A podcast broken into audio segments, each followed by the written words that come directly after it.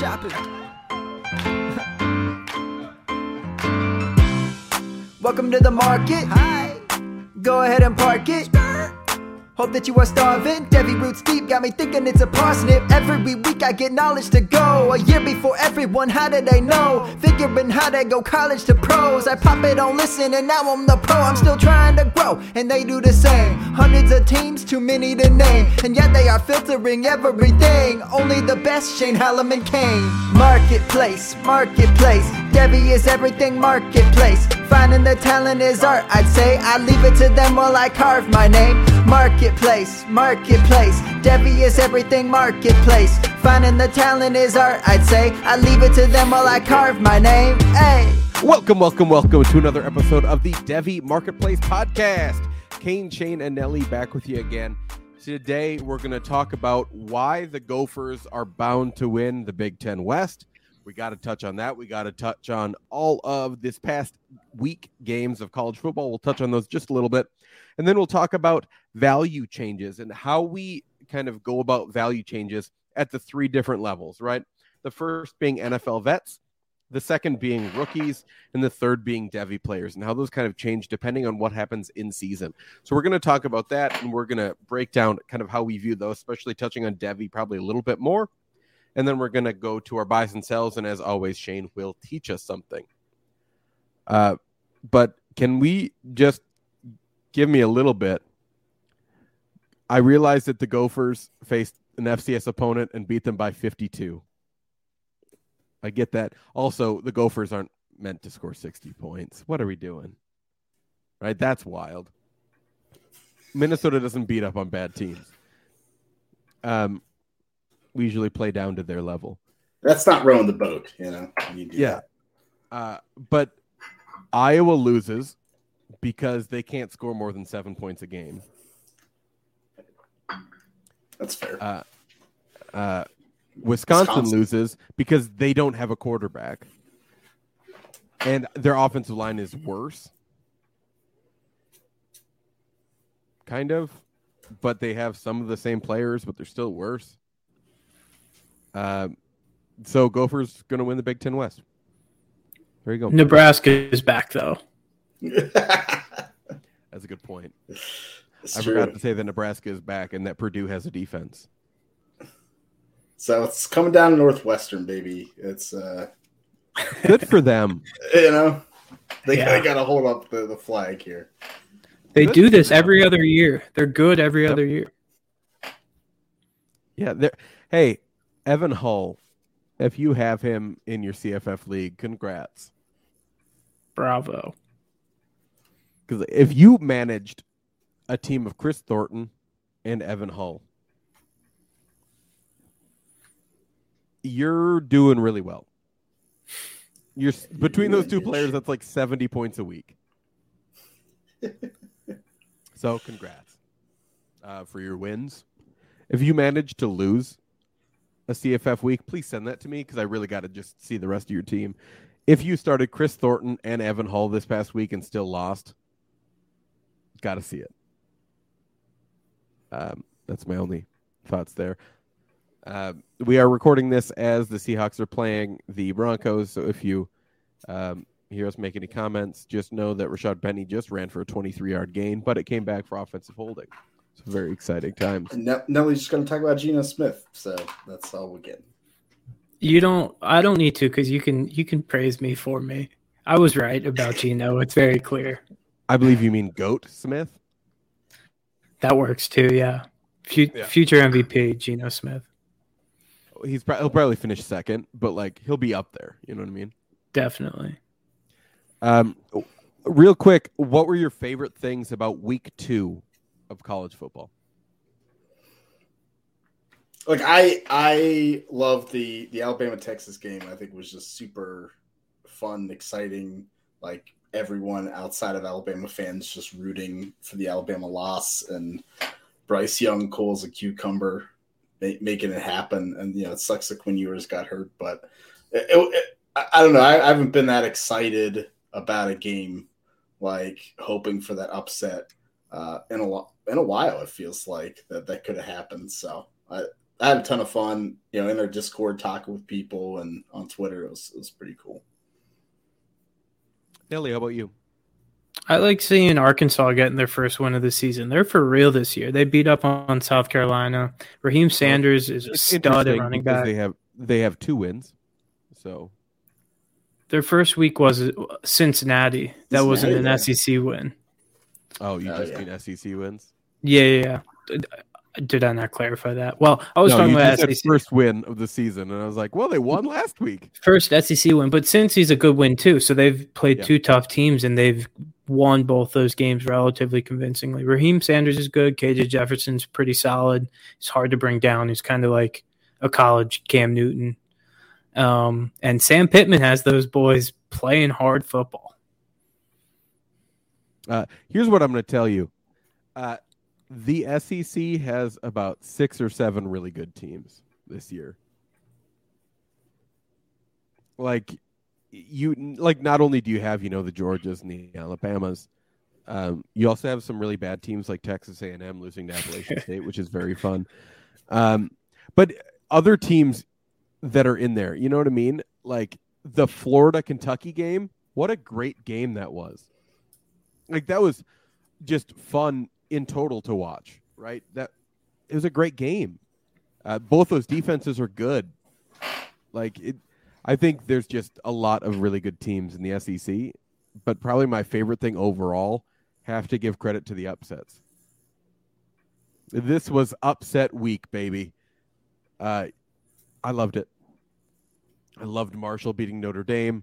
Uh, notre dame tyler buchner now hurt and out for the it's probably going to be most of the season at least. The whole season, yeah, four months. Yeah. And then you have uh, Texas A&M, the fighting uh, paid players against Appalachian State. Uh, Jimbo Smith can pay players, but he can't buy a win, which I think is very interesting. Uh, and then you have Wisconsin losing to Washington State. Very fun for me personally. I'm sure it was. And then you have and the fun part is like they go down and then you're also watching Iowa Iowa State. And like I was driving back from the Gopher game so I was listening to those two games on the radio back and forth. And then I get home I got to my mom's house to pick up my dog and my brother was over and we were both watching those games and watching those upsets. How great was that?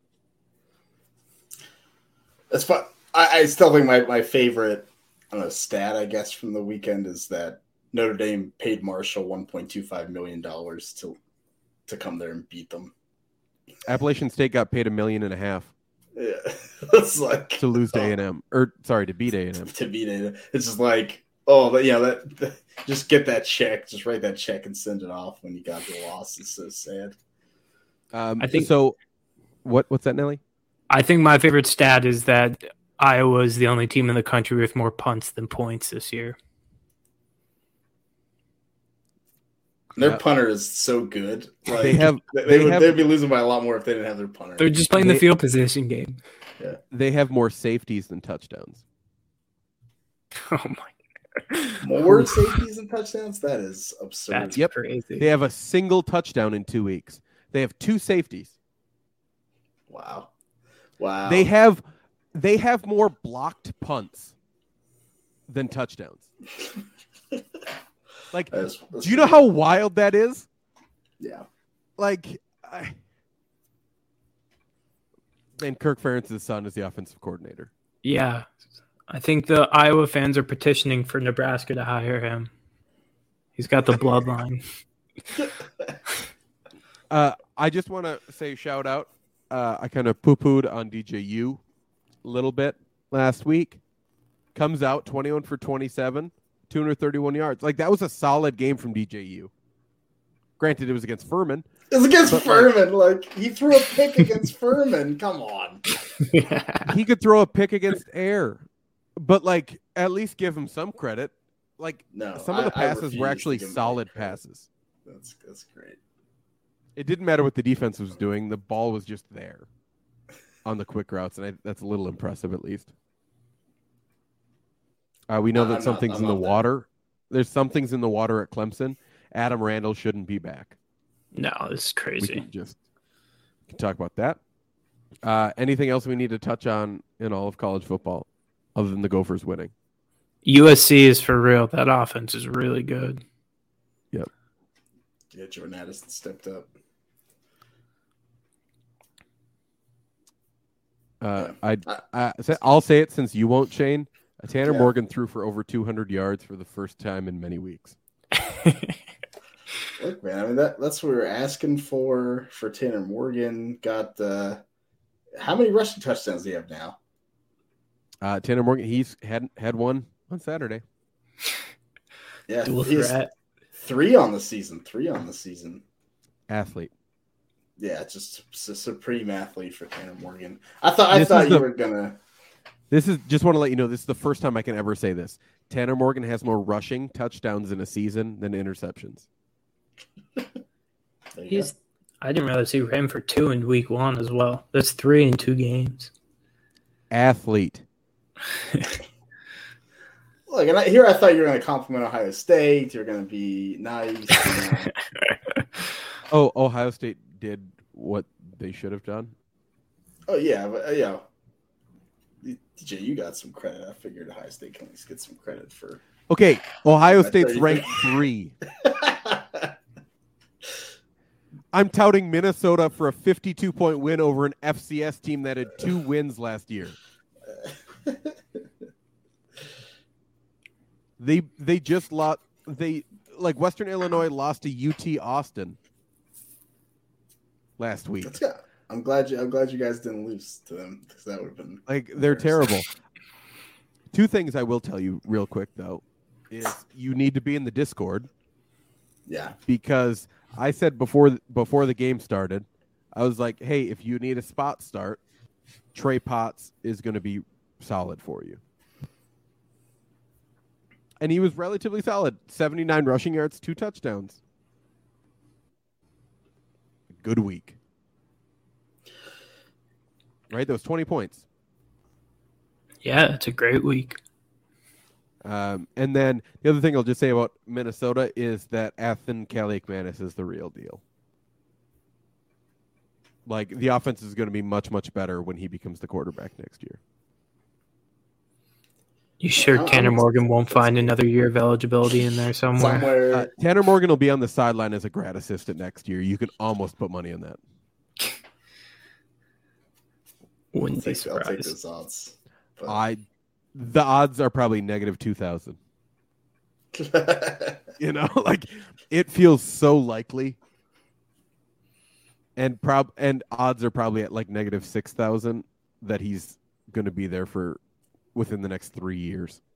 If he's not this next year, he will be in the next 3 years. Cuz PJ Fleck absolutely loves him. Uh, anything else we need to talk about? We say Nick Singleton, running back Penn State, is the real deal. 10, 179 yards against Ohio. He's Two teddies. He's that guy. Yep. He's he's going to be a top five Devy pick next year, easily. Agreed. Uh, other things I I thought were wild. Don't know what happened to Virginia. Yeah, they looked off. I'm Brennan Armstrong looks terrible.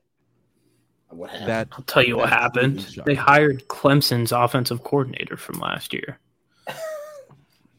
well then things make sense. Um, Texas Tech is going to have a really good offense. We just never know who's going to catch the ball. Um, Duke is actually solid. yeah, I wouldn't say good, like really good, but solid. UTSA might ha- might put up some of the most ungodly stats of any team ever this season. Still don't know who's going to catch the most passes. That's up in the air. Uh, Deuce Vaughn, super exciting. Don't know where he fits in the NFL. Um, what else exciting happened? Oh yeah, Brad Roberts, 24 carries, 174 yards, three touchdowns. Air Force baby. Brad Roberts, future NFL fullback, the next Kyle Juszczyk right there. Hey, somebody's got to. Yeah, Um, here's just one other thing I want to touch on. How do you feel about these OT rules?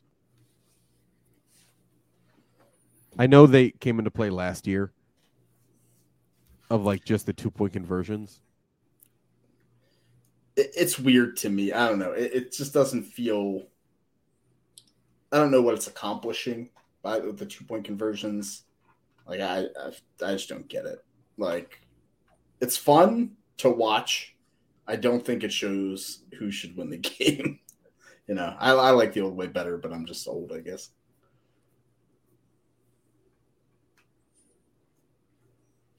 You agree, Nelly?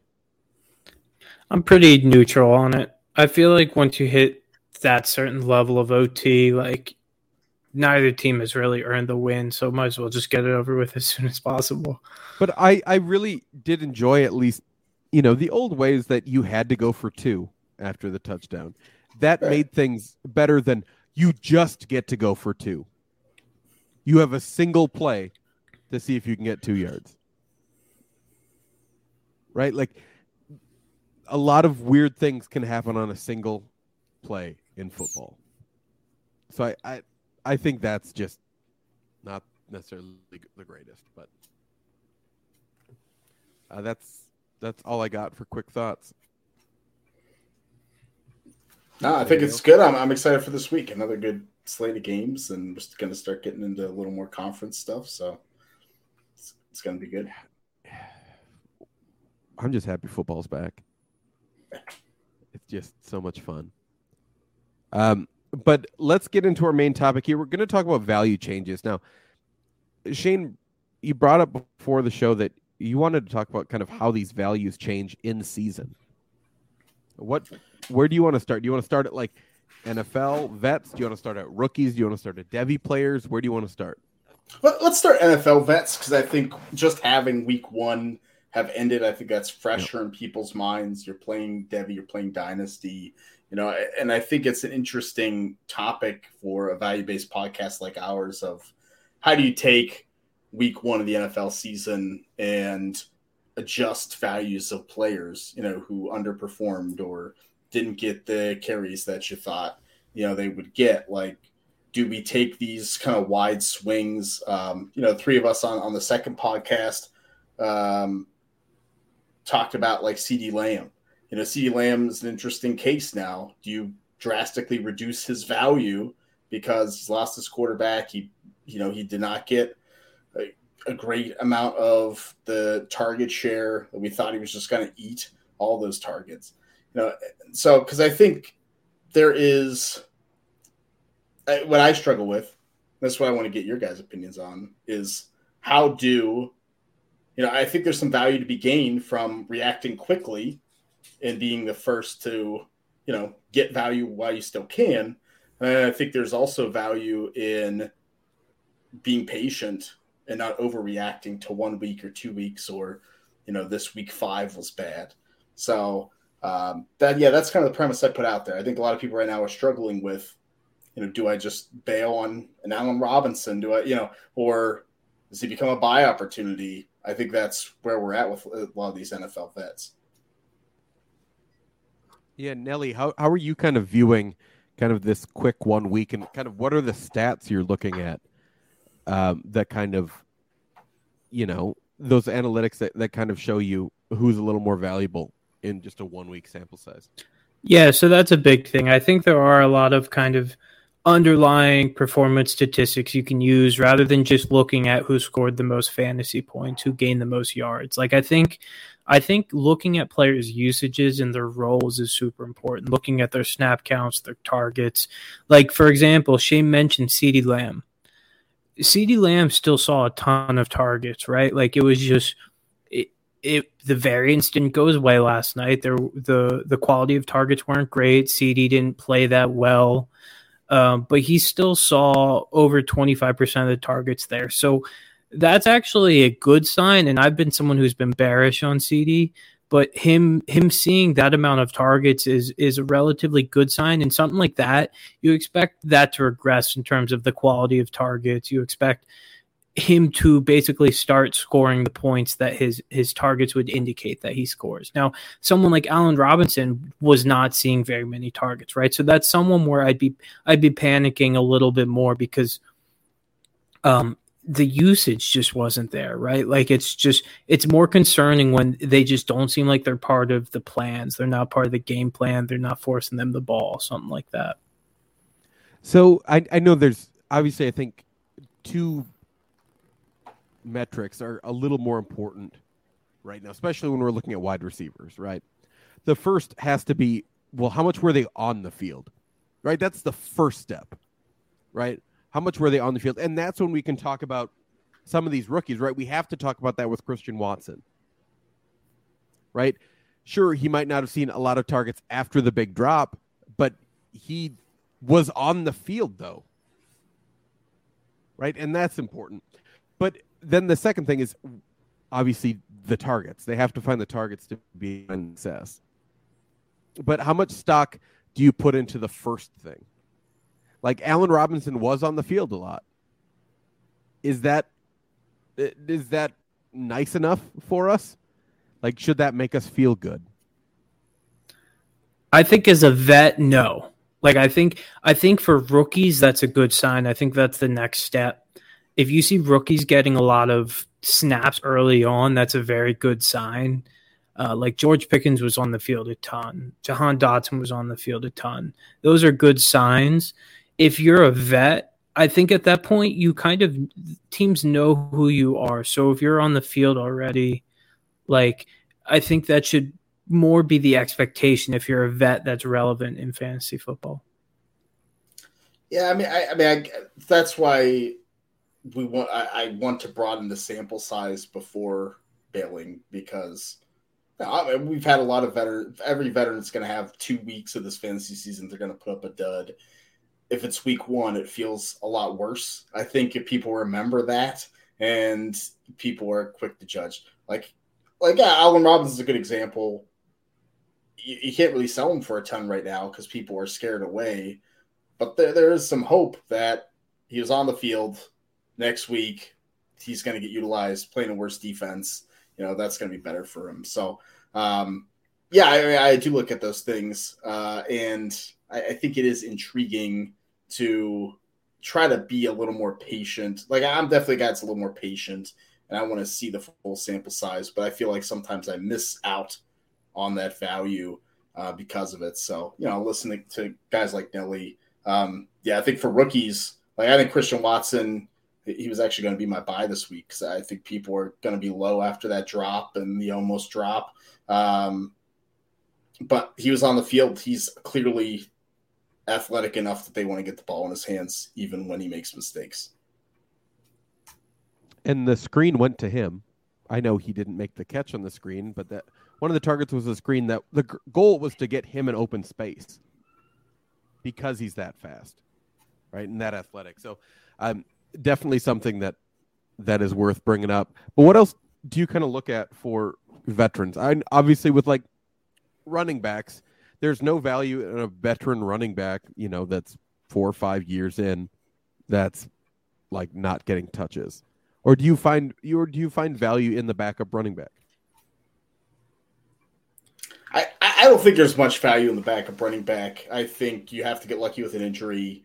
Uh, it's problematic. I honestly, I more look at who are those older running backs that did produce and did get most of the carries than guy like Cordarrelle Patterson is a really nice buy right now. Um, and like Nelly kind of even talked about the receivers, right? The usage was there. That's probably not going away. I think even more so for running backs. If they were getting carries and getting targets, it's probably going to happen next week if they did, you know, well with that. Yeah, and I think I think specifically with running backs and vets, you you got to look at getting the high value uh, touches, which are your goal line touches, your third down work, and uh, the receptions.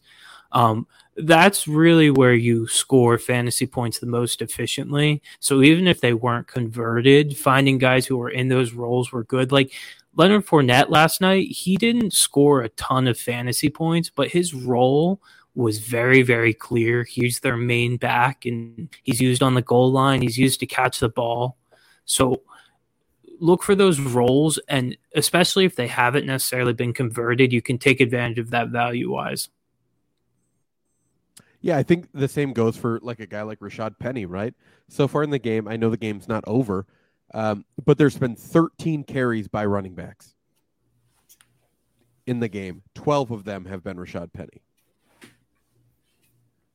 Right? Like, and you can make the case, well, Kenneth Walker isn't there. He's hurt. I get it.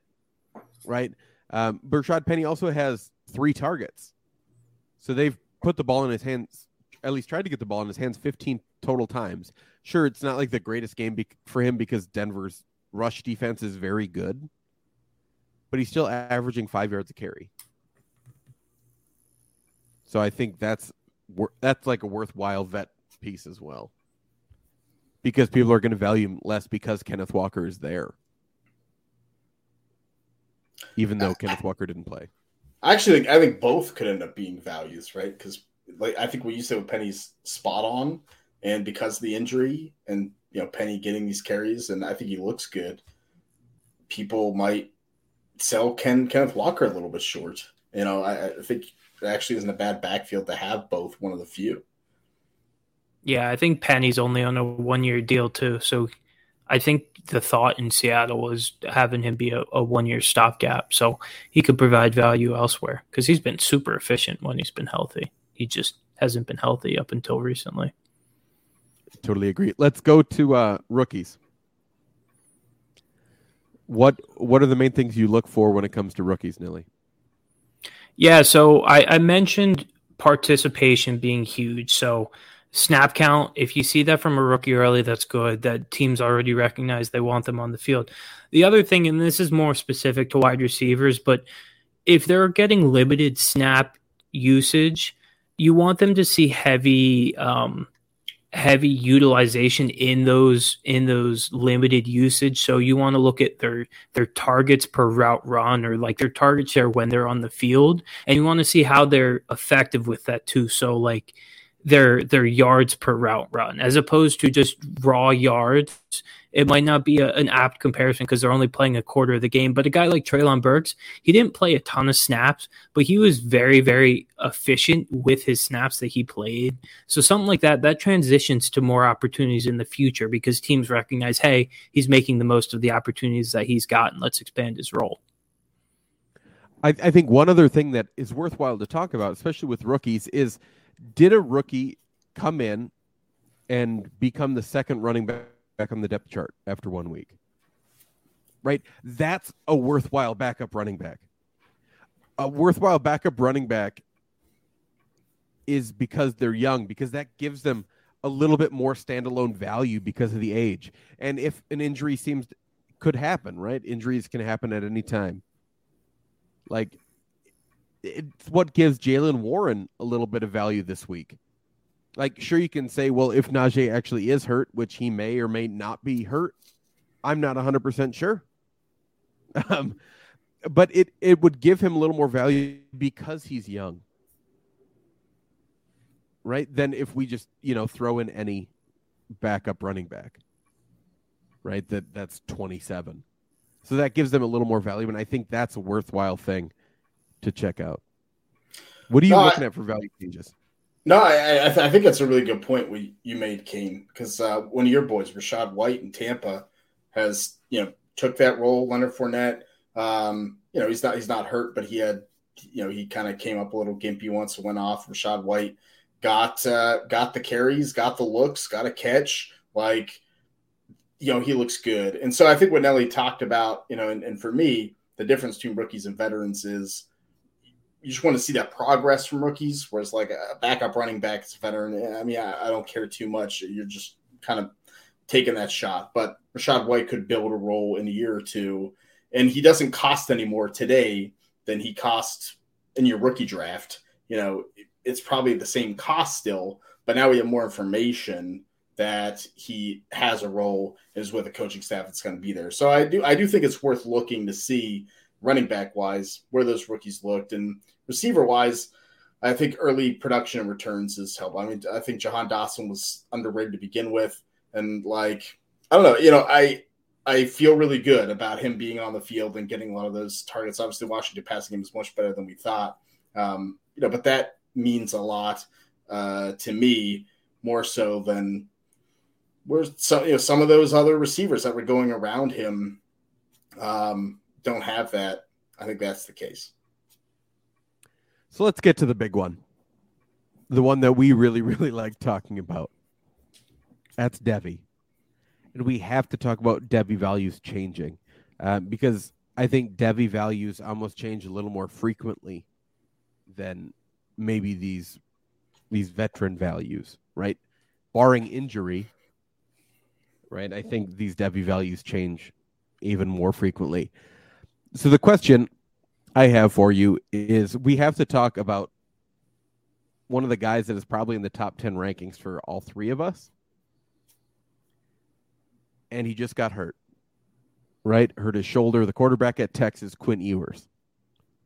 We know that he didn't play his freshman year, sat, sat behind CJ Stroud, who had an incredible season at Ohio State, right? Comes to Texas. Uh, he was just finding his footing week one. It was clear week two against Alabama. He had found that footing. He was throwing some absolute darts all over the field against one of the better defenses in the country uh, wh- what do you do with that value? Right? We know that he's hurt. We know that he could come back in anywhere, depending what report you read, anywhere from two to six weeks. Right? Um, so what do we do here?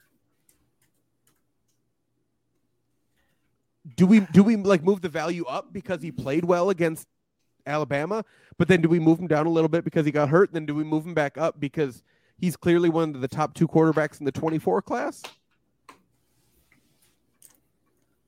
it, it's like it, it's wild, right? Because that's what people do. You're taking all these things and balancing them out.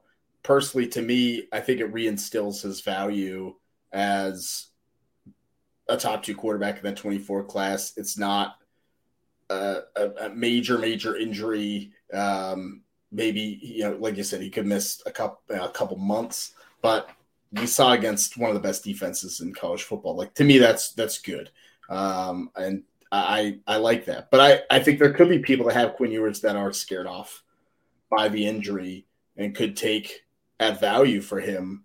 Um, and it's like, does twelve passes is, is that enough of a sample size even against a good defense to to you know feel good about someone that's extremely expensive in Devy right now?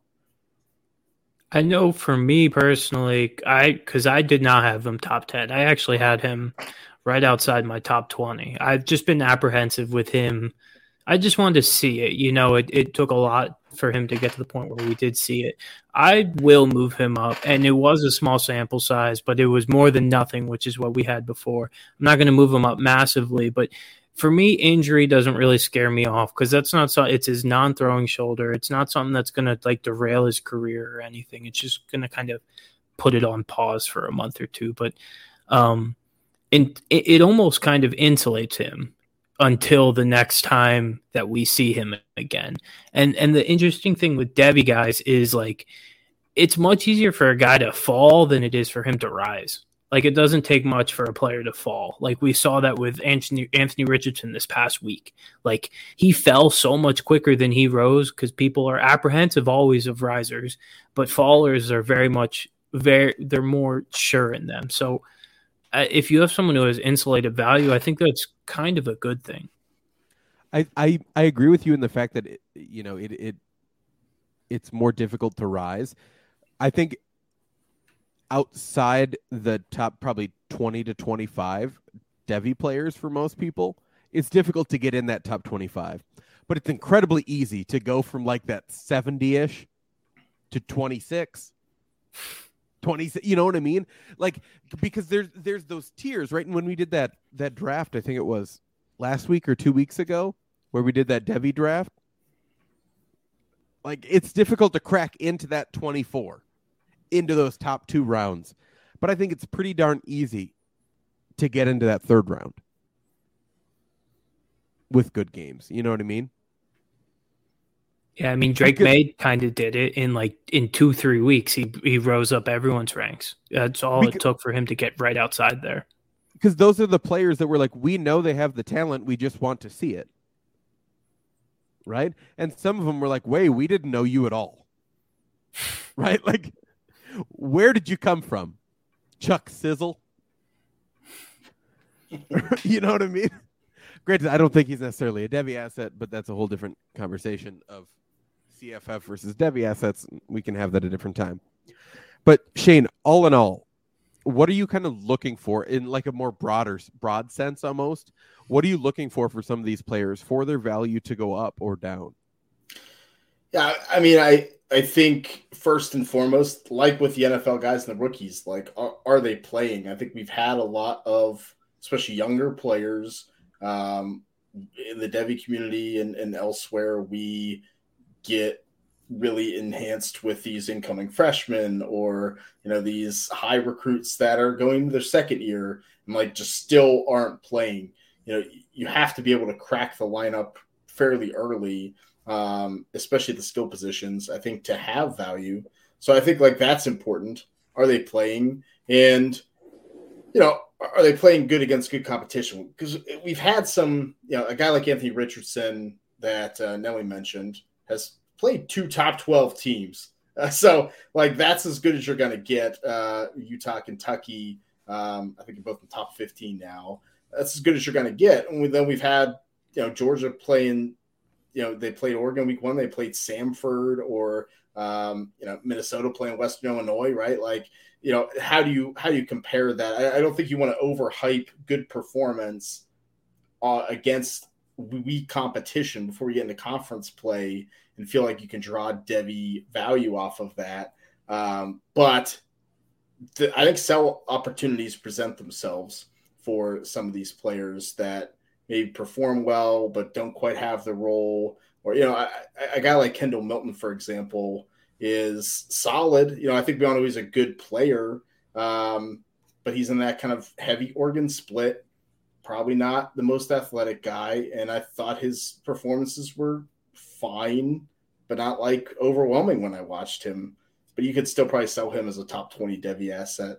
Um, I don't know, maybe it's too quick to react, but like that, that's a player that I'm looking at. Like, eh, I, I don't know if I quite buy in, and I'm always more willing to sell Devies because uh, less of them make it ultimately. Yeah, like I, I totally know where you're getting from. Um, but I think the one thing that we kind of got to talk about too is like, yeah, Anthony Richardson played two really good defenses. Uh, one he did well, and one he didn't. Right. But the other issue is like we see some guys putting up ungodly stats the first two weeks of the season because they face like people that will never step foot in the NFL ever at any position on their team. You know what I mean? Yeah. Like I I I will hype up Minnesota as much as possible, but they played literally the worst FBS team and one of the worst FCS teams. Right? Like I I love that they absolutely crushed both those teams. But they should have. Right? It, it's like the idea of when we were looking at Trey Lance, you're like, well, how do we know he's good playing at FCS? Well, the first thing is he has to clearly be better than everyone else on the field. Right? And you clearly need your player if you think he's going to be, you know, a, a top player to absolutely destroy these terrible competitions. Right? These terrible teams, they have to destroy their defenses. Uh, for us to even like think that the, for you to think that they're a top player, right? Yeah, I mean they, they better like they better go out there and absolutely destroy. If you know if they're going to be a top twenty Devy asset, it has you know it has to happen. I think there's been you know some Devy players that just haven't done that. Um, you know, we talked a bit about Quentin Johnston last week. It happened again. Like you know, TCU's not good enough. Like it's a concern. I think you have to raise those concerns when they don't go out and smash guys that are going to be accountants in in a year. Just like DJ, you had to destroy Furman, and he totally did. Yeah, I feel like I'll give you that. He he did do that. Thirty-five to twelve. Nelly, any any final thoughts on kind of these Devy guys and their value changes? Um, uh, again, just underlying usage is important. Like looking at target share, seeing how much they're used. I think that those numbers are actually harder to find for college.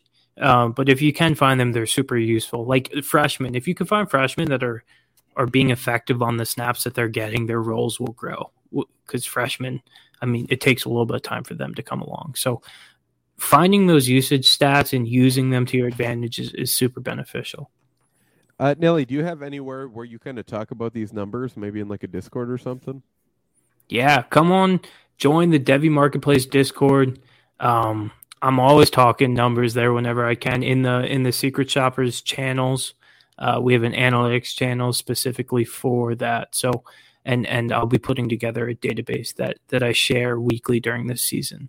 Um, so come on in and join and and yeah, let's talk some numbers. There you go. Um, just to get off that number talk, Shane, you want to teach us something? Yeah, sure. I I, I want to pull out one of my favorite like kingdoms of Africa in history that doesn't get talked about a lot because I think I don't know, we don't talk about African history too much, but the Kingdom of Kush, which I'm sure some people like that name, um, which is south of Egypt, and in a lot of ways was more successful than Egypt in, in a shorter amount of time. Um, and at one point, it was part of the Nubian Empire. So, like, it was literally the ivory, incense, and most importantly, the gold empire of the world was this kingdom that, like, we in the Western world have never heard of. Um, they actually have more pyramids than Egypt. Uh, you know, no one no one talks about it. Um, and so there was one point they actually took over Egypt. They were kind of rivals and uh, ruled them for a bit. But um, the problem with especially gold is it goes away if you keep mining it. And so they depleted their resources. Egypt ended up taking them, they up fading away. But I, I, think it's interesting if you ever get a chance, dig in some African history, some really interesting kingdoms did, did some interesting uh, things in the forefront. I think it's worth uh, worth talking about sometimes. I know this is a little terrible, Shane, but when you said one of the greatest kingdoms in Africa, I honestly thought you were going to talk about uh, Mufasa from The Lion King. he's he's getting a, a prequel, so which bless up. you know, you know, we, we need we need Mufasa back in our lives. We need, but here's the question: Are they still going to have James Earl Jones as Mufasa?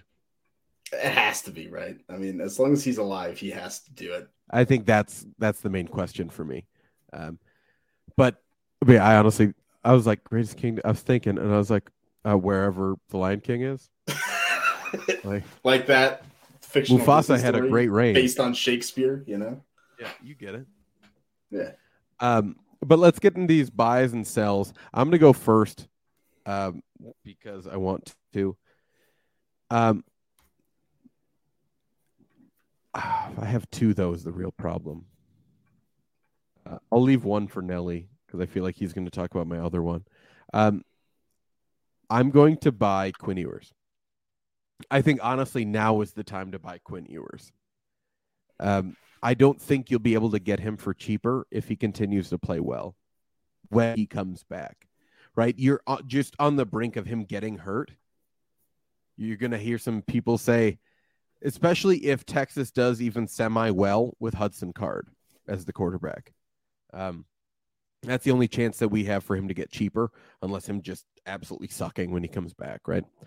Um, but I think Quinn Ewers is a really, really solid buy for me because he's clearly a really good quarterback. He played well in a small sample size against a great defense. So I'm I'm gonna go ahead and buy that. Um, I still have him ahead of Drake Maye.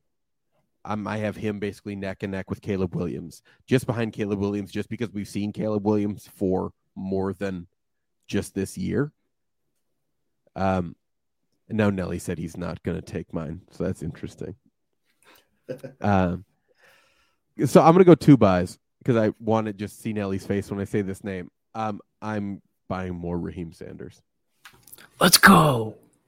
Um, I was I was hesitant on him, um, mainly because I don't know where he he really fit for me. It didn't make a ton of sense for me.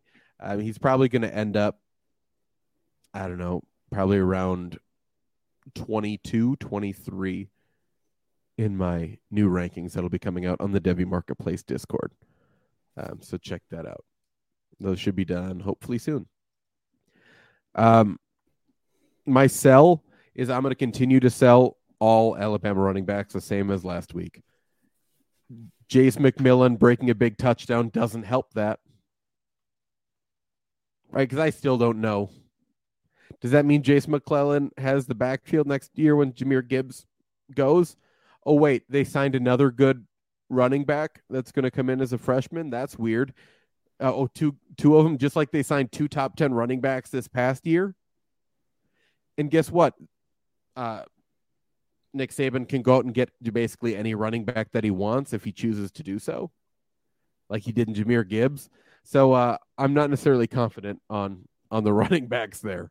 I would rather just have none of them and let someone else fall on that pick in my league because they're all going to get picked, right? That's the thing. Is if the Devy leagues are deep enough, they're all going to get picked. Look at where Jase McClellan he ended up getting drafted, and Roydell Williams were getting drafted their freshman year in Devy drafts. Right, so I I would just rather someone else do that than me, and then I don't have to get it wrong. Um, someone I am just completely unsure about Devy wise is uh, a running back at Pitt. Actually, it could, we could say just the whole Pitt backfield, but I'm going to specifically look at uh, Israel Abanikanda, the uh, running back at Pitt. I think he is both like like he's really solid running back, right? He had 33 carries, 169 yards, one touchdown. Obviously, had a really long run. Um, add in a couple of catches. He had 24 receptions last season. Um, is he someone that I should be moving up my rankings? I'm not 100% sure. Um, I, I don't necessarily see like an NFL talent, but I feel like you're going to get really, really solid production from him this year. And does that mean day three running back? And is that worth anything? That's my unknown right now. Which Shane already said no, I shouldn't be moving him up my ranks. I, I I'm just scared when Rodney Hammond comes back. Abanikanda's not even the starter, so that would be bad. You know. All right, but- Sh- Shane, who are your buys and sells? Yeah, I mean, uh, uh you know, I, we talked about Christian Watson. You know, he was he was one of my buys. I, I think he's super cheap uh, and was on the field. We talked about that, but I'm, I'm going to bring up a buy that uh, in, in our, our Discord. Um, someone had a question about. I thought it was a good question. That's JJ McCarthy, the quarterback from Michigan. Dominated Hawaii. Looks like he's going to be he's going to be the starter next week. Looks like he'll be the starter moving forward. Five star recruit. Uh, has some athleticism. Can move around. I know Michigan's track record uh, for quarterbacks is not great, but I do like the upside, and I think he's still pretty cheap because of that weird quarterback situation. I think you could buy him um, pretty cheaply. My my sell's a big one. I I think I I'm I think I might sell Zach Evans. I think I have a, a, a question of if his value may have peaked, like if it's at its peak right now because I do have I'm a little bit scared of the NFL value on Zach Evans. Um, I don't think he is clearly that like you know top 50 running back in NFL eyes at this point. Um, and you know I, I thought the game against Troy was good. But you know, Central Arkansas didn't play that much and, and didn't do that much. Like I, I just don't I don't know if he's going to be as good. I, I would take Tank Bigsby plus, I think, for Zach Evans, and I think you could get that. Um, I think Tank Bigsby is going to end up going higher than him in, in the NFL draft. And then um, my unknown, I'll, I'll go with Mario Williams. I, I feel like we, he's always in the unknown category. I feel like we mention him like once every couple weeks, but I mean, Jordan Addison was so good this past week for USC, and Mario Williams you know, transferred there with uh, with Caleb Williams, and you know he has six catches on the season. Like, you know, he had a good game. He had four catches, seven free yards, and touchdown, but he wasn't he didn't wow me, and I, I don't know. I just think maybe he's a little bit overvalued, but I could regret that in a year. So I don't know. Here's a question for you, Shane. If you got the offer where you get Quinn Ewers, you sell Zach Evans, would you do it? Yes. I would do it. I think I would do it. I think it's a little more risky, but I think the quarterback is just more valuable. And yeah, I think both carry some inherent risk. I would I think I would do that. I think I'm gonna move I'm gonna move Evans down a bit in my rankings. Uh Nelly, uh you want Ewers or Zach Evans? I'll take Evans still. Sure. I just thought I'd ask. Uh, I feel like that's a worthwhile. No, it's a fair question. Yeah. I think more people would probably prefer Ewers at this point. I, that would be my my assumption value wise. But I think the injury really hits his value in most leagues. Hmm. It'll be interesting. We'll have to send us any Ewers trades that happen yes, post please. Alabama, Texas. It'd be fun to see. Yes. All right. Nelly, how about you?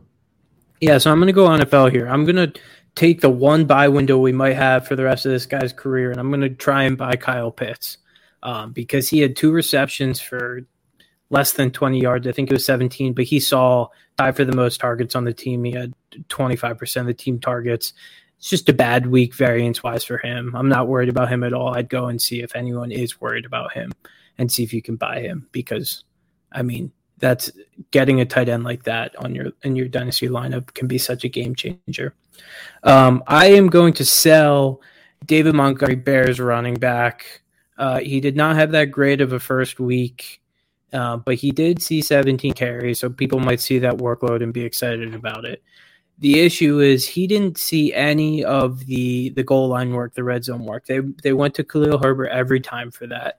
Um, so that's worrying. Khalil Herbert was also much more efficient on the ground. He had five yards per carry versus 1.5 yards per carry by David Montgomery. So I can and and David Montgomery, I believe, is in the last year of his contract with the new coaching staff. It's just one of those things where I can see them moving away from him a little bit. If he's not getting those goal line carries and probably not that good of a Bears team, I, would be worried about his value. Um, so I, I'd like to sell now while that perceived workload might still be around. Uh, unknown is D'Andre Swift, uh, a guy who I really like. I think he's talented. He showed us this week. He he was very effective on a per touch basis, and he showed some tackle breaking skills, which he didn't last year. And and that's something that's very important. Um, for him to show that he can not just catch the ball, but also run the ball on the ground and be effective at it. The issue is Jamaal Williams is seeing a lot of touches there. I just think we're going to um, struggle to see a full ceiling reached by D'Andre Swift because of Jamaal Williams. They seem to bring him in on the goal line a lot, which I just kind of touched on, which is annoying. But I also think D'Andre Swift is really talented. I think he's a top five dynasty running back. So it's just it's tough to have that while also not having a full workhorse role. So I don't know what to do with him. Yeah, that's fair.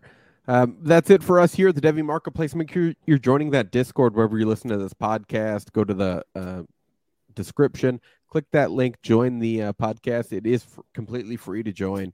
Um, and we have a lot of fun, especially on Saturdays and Sundays, uh, talking about college football and NFL football. So make sure you join that. Uh, but that's it for us here at the Devy Marketplace. We just want to say thank you so much for listening. And just remember that we appreciate every single one of you.